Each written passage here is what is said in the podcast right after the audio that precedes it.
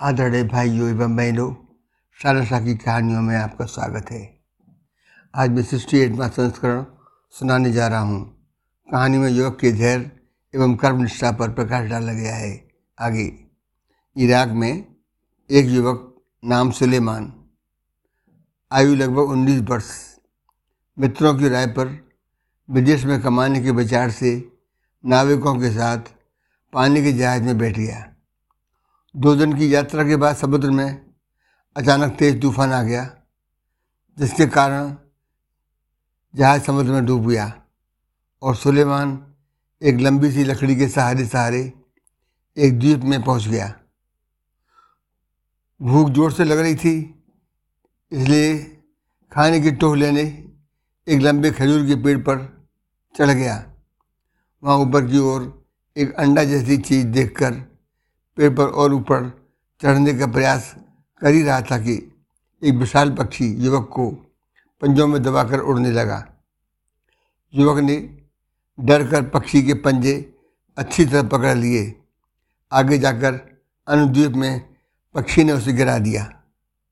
उस द्वीप के बारे में युवक ने दोस्तों से सुन रखा था कि वहाँ हीरे बहु बहुल्य मात्रा में होते हैं।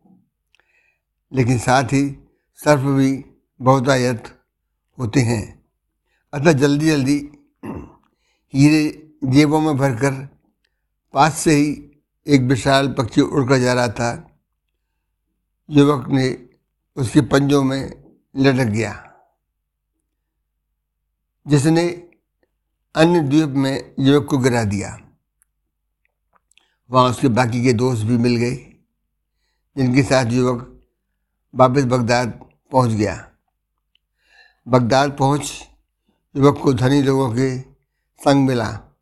जिन्हें देख युवक को भी धनी बनने की इच्छा फिर जागृत हुई। कुछ वर्ष के उपरांत अचानक विद्वान लोगों से युवक की मुलाकात हुई। जिन्हें देखकर युवक इतना प्रभावित हुआ कि स्वयं भी विद्वान बनने का स्वप्न देखने लगा। पढ़ने में मन लगाने लगा। लेकिन कुछ वर्ष बाद ही उसे संगीतज्ञ से मुलाकात हो गई। उन्हें देख युवक को अवसर छोड़कर संगीतक बनने में रुचि होने लगी। अब वह संगीतकारों के साथ मन लगाकर अभ्यास करने लगा। एक दिन युवक एक संत से मुलाकात अचानक गई उन्हें देख युवक ने बतलाया कि मैं कभी किसी को भी देखकर इतना प्रभावित हो जाता हूँ कि उसके जैसा ही बनने की भरसक चेष्टा करता हूँ। लेकिन इसी ही मध्य कोई अन्य ऑप्शन देख, उस फ़ील्ड में रुचि बन जाती है। इस तरह मेरी उम्र लगभग चालीस वर्ष हो चुकी है और मैं अभी तक किसी भी एक फ़ील्ड में पारंगत नहीं हुआ हूँ। कृपया मार्गदर्शन करें। युवक की समस्या संत ने विचार कर राय दी कि पहले तुम अपना एक लक्ष्य निर्धारित करो और लक्ष्य में पारंगत होने के लिए पूरी ताकत एक निष्ठ हो, झोंक दो। हरदम केवल निर्धारित लक्ष्य पर ही फोकस करते रहें। सफलता अवश्य आपके कदम चूमेगी। संत ने पुनः कहा कि भाई हम सबके अंदर असीम संभावनाएँ होती हैं और अपना लक्ष्य प्राप्त करने की क्षमताएँ भी होती हैं।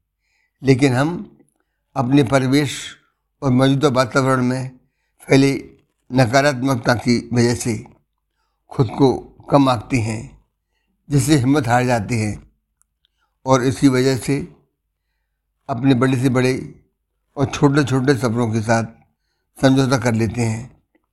और उन्हें बिना पूरा किए ही जीवन गुजार देते हैं।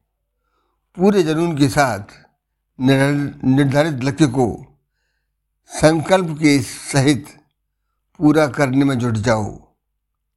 सोचने में समय बर्बाद क्यों करते हो भाई? एक दिन शहर के बाहर हज़ारों की संख्या में लोग एकत्रित हुए। प्रतियोगिता यह थी कि सीधी सपाट ऊँची पहाड़ी पर जो चोटी तक पहुंचेगा, उसको पच्चीस हज़ार दीनार इनाम स्वरूप दी जाएँगी।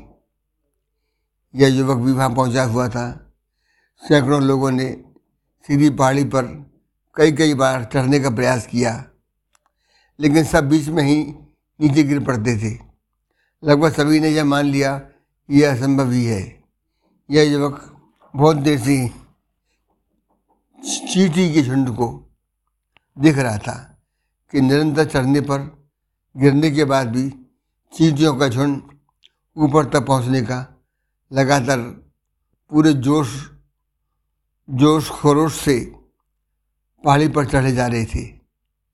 चीटी एवं संत की बाणी याद कर युवक ने भी आखिर में पहाड़ी पर चढ़ने का फैसला लिया और लगातार चढ़ता चला गया। नीचे लोग उसको चिल्ला चिल्ला कर हताश करने में लगे रहे।